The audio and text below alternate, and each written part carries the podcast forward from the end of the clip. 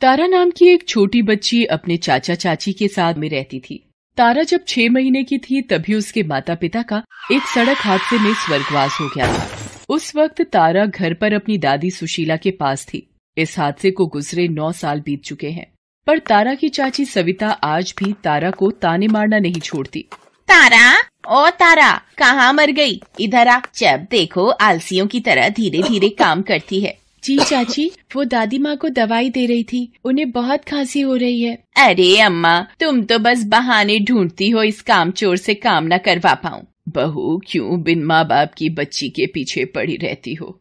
थोड़ी तो तरस खा लिया करो। अम्मा, तुम इसकी तरफदारी करना बंद करोगी? अभी मुझे पूजा के बापू के लिए रोटी भी भिजवानी है। जा तारा, ये रोटी देकर आ बागान पर अपने चाचा को, और जल्दी आ जाना। कभी दोनों चाचा भतीजी फिर से गाना मत शुरू कर देना। तारा के चाचा का बागानों में खेती का काम था। बागानों का मालिक जिसकी मजदूरी के पैसे देता था। तारा अपने चाचा को रोज़ाना बागान पर दोपहर की रोटी देने जाती थी। तारा का चाचा मुकेश भी तारा को बहुत प्यार करता था। तारा को गाना गाने का शौक था। मुकेश ने तारा को बताया कि उसे अपने पिता से ही ये शौक मिला है। मुकेश तारा के साथ मिलकर गाना गाता था। तारा की आवाज़ बहुत ही सुरीली थी, पर सविता को तारा के गाना गाने से नफरत थी। सविता चाहती थी कि तारा गाना न गाए करे। एक दिन सविता अपनी बेटी पूजा के लिए नई फ्रॉक लाई और बोली पूजा ये ले तेरी नई फ्रॉक। कल जन्माष्टमी पर तू यही फ्रॉक पहन लेना। मंदिर में बड़ा कीर्तन और भंडारा भी होगा। ये तो बहुत सुंदर फ्रॉक है माँ। मैं अभी इसे पहन कर आती हूँ। बहू जब तुम पूजा के लिए नई फ्रॉक लाई हो तो एक फ्रॉक तारा के लिए भी ले आती। कैसी बातें करती हो अम्मा। तुम तो मेरी पूजा को नज़र ही लगा दोगी। और मेरे पास इतने पैसे नहीं है कि तारा के लिए भी ले आती। सविता तुम्हारा, तारा से इतनी नफरत करना अच्छी बात नहीं है। रहने दो जी। तुम तो बस तारा के गुण गाते रहना। अगले दिन जन्माष्टमी का समारोह होता है। सब मंदिर जाते हैं। मंदिर के पुजारी को पता होता है कि तारा बहुत अच्छे भजन गाती है। पुजारी तारा को भजन गाने के लिए कहते हैं। मुकेश के कहने पर तारा भजन गाना शुरू करती है। यशोमती मैया से बोली नंद लाला यशोमती मैया से बोली नंद लाला राधा क्यों गोरी? मैं क्यों काला? राधा क्यों गोरी? मैं क्यों काला? हर कोई तारा की तारीफ़ करता है। ये सब देखकर सविता और जलन से भर जाती है और गुस्से में पूजा को लेकर घर आ जाती है। सविता मन ही मन सोचती है। इसका कुछ तो करना ही पड़ेगा। दिन पर दिन इसके पढ़ निकलते जा रहे हैं। मंदिर में तो ऐसे भजन बोल रही थी जैसे कि बहुत बड़ी गायिका हो। इसकी वजह से पूजा के बापू भी मेरी और पूजा की तरफ़ ध्यान नहीं देते। एक दिन बागान का मालिक खेती के सामान के लिए मुकेश को दूसरे शहर भेज देता है। सविता मौके का फ़ायदा उठाने का सोचती है और तारा को बाज़ार से सामान लाने भेजकर वो पीछे से किसी को फ़ोन मिलाती है। अच्छा भैया तो तुम हर हफ़्ते शहर जाते हो तो ठीक है, तुम्हें मैंने समझा दिया है। इसका तुम्हें जो भी करना है, कहीं भी छोड़ना या बेचना है, काम कल सुबह ही हो जाना चाहिए। मैं सामान लेने बाहर भेजूँगी, तुम वहीं से अगवा कर लेना। तुम्हारे पास बस आज का मौका है। और हाँ मेरे पैसे मुझे दे देना। सविता की सास सुशीला उसे फ़ोन पर बात करते हुए सुन लेती है। वो घबरा जाती है। उसे समझ नहीं आ रहा था कि क्या करे। वो अपनी पोती तारा को कैसे बचाए। रात घिराती है। सुशीला को पता था कि सुबह होते ही सविता अपनी काली करतूत शुरू कर देगी और वो कुछ नहीं कर पाएगी। आधी रात के वक्त जब सविता और पूजा गहरी नींद में सो रही थी, सुशीला धीरे से तारा को उठाती है। तारा, उठ। हमें यहाँ से जाना होगा। दादी, हम कहाँ जा रहे हैं? वो भी इस वक्त। तारा बिटिया, ज़्यादा सवाल मत कर। हमें जल्दी से यहाँ से जाना है।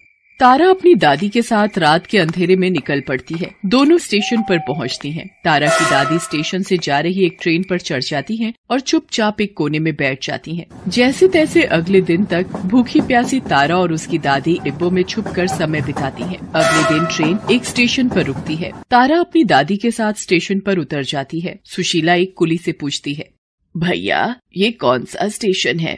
माता जी ये मुंबई शहर है, जिसे माया नगरी कहते हैं। दादी हम शिमला से क्यों आ गए? दादी बताओ न दादी। दादी क्या हुआ? बहुत प्यास लगी है चक्कर आ रहे हैं। सुशीला को प्यास से चक्कर आने लगते हैं। दादी मैं आपके लिए पानी लाती हूँ। भैया एक बोतल पानी की दे दो। मेरी दादी को बहुत प्यास लगी है। पच्चीस रुपए की एक बोतल है पच्चीस रुपए की। है तेरे पास पच्चीस रुपए? नहीं भैया मेरे पास पैसे नहीं है। तो चल जा यहाँ से बढ़िया ही पानी की बोतल मांगने वाली। अरे तेरे जैसे हज़ारों लोग रोज़ाना यही नाटक करते हैं यहाँ पर भिखार इन कहीं की। चल निकल यहाँ से। दो व्यक्ति आपस में बात कर रहे होते हैं। तारा उनके पास जाती है। भैया मेरी दादी को बहुत प्यास लगी है। मुझे एक बोतल पानी के लिए पैसा दे दो भैया। अरे ये भिखारी भी ना अपने घर वालों की बीमारी का बहाना करके रोटी पानी का इंतज़ाम करते रहते हैं। अच्छा ठीक है। तुझे पानी की बोतल चाहिए? मैंने देखा है, भिखारी तो गागा कर पैसा कमाते हैं, पर तू तो रो रो कर पैसा कमा रही है। चल, कोई गाना सुना पहले, फिर मिलेंगे पैसे, ठीक है? दोनों व्यक्ति तारा की मजबूरी का मज़ाक बनाते हैं। तारा को अपनी दादी के लिए पानी लेना था, इसलिए वो गाना गाना शुरू करती है। यशोमती मैया से बोले नंद लाला, यशोमती मैया से बोले नंद लाला। राधा क्यों गोरी? मैं क्यों काला? राधा क्यों गोरी? मैं क्यों काला? अरे आवाज़ तो तेरी बड़ी मीठी है लड़की। है? चल इसी बात पे ये ले पच्चीस रुपए। जा अपनी दादी को पानी पिला दे जा। तारा पानी वाले से बोतल खरीद कर सुशीला को पानी पिलाती है। थोड़ी देर बाद सुशीला होश संभालती है। सुशीला तारा को लेकर वहीं स्टेशन पर ही दिन गुजारने लगी। तारा गाना गा गा कर अपनी दादी के साथ भीख मांगती और जो पैसे मिलते, उनसे वो दोनों मिलकर कुछ खाती। सुशीला तारा को सविता के चंगुल से तो छुड़ा लाई थी, पर अब वो अकेली बूढ़ी क्या करती? अनजान बड़ा शहर था मुंबई उन दोनों के लिए। धीरे धीरे दिन बीतने लगे। एक दिन तारा भीख मांगते हुए वही गीत दोहरा रही होती है। एक आदमी एक औरत के साथ ट्रेन से उतरता है। वो तारा को गाना गाते हुए सुन लेता है। यशोमती मैया से बोले, नंद लाला। यशोमती मैया से बोले, नंद लाला। राधा क्यों गोरी मैं क्यों काला? भावना ये इतना सुरीला गीत कौन गा रहा है? आवाज़ वहाँ से आ रही है। आओ देखते हैं। बेटी ये वो गीत तुम ही गा रही थी। जी बाबूजी। एक बार मेरे लिए दोबारा वही गीत गुनगुनाना यशोमती मैया से बोले नंद लाला यशोमती मैया से बोले नंद लाला राधा क्यों गोरी मैं क्यों काला राधा क्यों गोरी मैं क्यों काला? बहुत सुंदर और मीठी आवाज़ है तुम्हारी। तुम कहाँ रहती हो बेटी? बेटा ये मेरी पोती है तारा। हम यही स्टेशन पर ही रहते हैं। यहाँ स्टेशन पर गीत गाकर भीख मांगती है ताकि हमारा गुजारा हो सके। मेरा नाम नवीन है और ये मेरी पत्नी भावना है। मैं एक म्यूज़िक कंपनी चलाता हूँ। नई आवाजों को मौका देना मुझे पसंद है। नई प्रतिभा लोगों के सामने आनी चाहिए। आपकी पोती की आवाज़ सचमुच बहुत ही अच्छी है। मैं इस आवाज़ को लोगों के कानों तक पहुंचाना चाहता हूँ। आपको ऐतराज ना हो तो मैं आपको अपने स्टूडियो ले जाना चाहता हूँ। भावना, मैं चाहता हूँ कि ये बच्ची एक सफल गायिका बने। बेटा, ये तुम कैसी बातें कर रहे हो? मेरी पोती की आवाज़ पूरी दुनिया सुनेगी। ये एक दादी के लिए बहुत ही गर्व की बात है। सुना तूने तारा, तेरी आवाज़ अब लोगों तक पहुंचेगी। वो भी इनकी वजह से। मेरी बच्ची तारा। ठीक है साहब, हम चलने को तैयार हैं। चल बेटी तारा। नवीन और भावना सुशीला और तारा को अपने घर ले आते हैं। सुशीला उन दोनों को सारी आप बीती सुनाती है। भावना उन दोनों के लिए रहने का इंतज़ाम करती है। धीरे धीरे तारा को अभ्यास के द्वारा पूर्ण शिक्षा देकर, नवीन तारा की आवाज़ में एक गीत लोगों तक पहुंचाता है। तारा की आवाज़ लोगों को बहुत पसंद आती है। और हर तरफ़ तारा की तारीफ़ होती है। सोशल मीडिया भी सिर्फ़ तारा की खबरों से भरा हुआ था। हर अखबार बस यही खबर छाप रहा था कि किस तरह एक भिखारन बनी गायिका। नवीन और भावना भी तारा के लिए बहुत खुश थे। माता जी आपको पता है, तारा ने तो कमाल कर दिया है। हर तरफ़ बस तारा की आवाज़ की तारीफ़ हो रही है। ये आप दोनों की मेहरबानी है, बेटी। आज आपने मेरी बदकिस्मत कही जाने वाली तारा को किस्मत वाली तारा बना दिया। आपका ये एहसान हमेशा रहेगा बेटी। माता जी ये सब तारा की आवाज़ का जादू है जो इसे ये मुकाम मिला।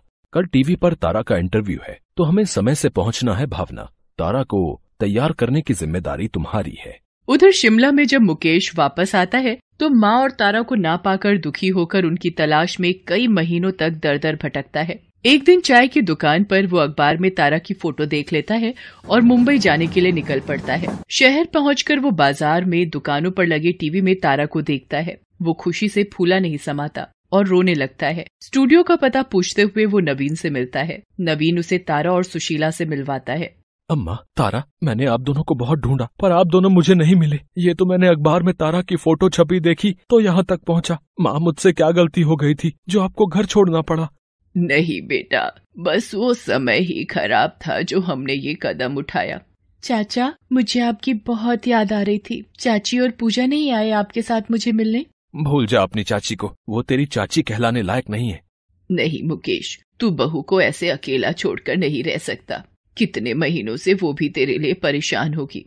चाचा मुझे चाची और पूजा के पास ले चलो। मुकेश, सुशीला और तारा को शिमला लेकर जाता है। नवीन और भावना भी उनके साथ जाते हैं। सविता का रो रो कर बुरा हाल था। मुकेश के जाने के बाद वो बिल्कुल अकेली हो गई थी। सविता जैसे ही मुकेश के साथ सुशीला और तारा को देखती है, वो रो पड़ती है। चाची देखो, मैं आपसे मिलने आई हूँ। मुझे आपकी बहुत याद आ रही थी। नहीं तारा, मैं तुम्हारी चाची कहलाने के लायक नहीं हूँ। मैंने तुम्हारे साथ और अम्मा के साथ बहुत गलत व्यवहार किया है। इसीलिए तुम्हारे चाचा भी मुझे छोड़कर चले गए थे।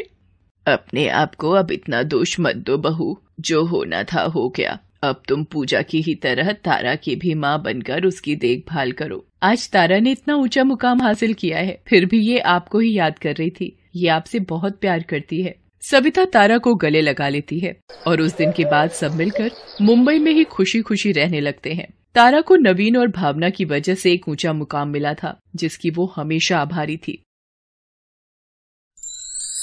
Thanks for watching.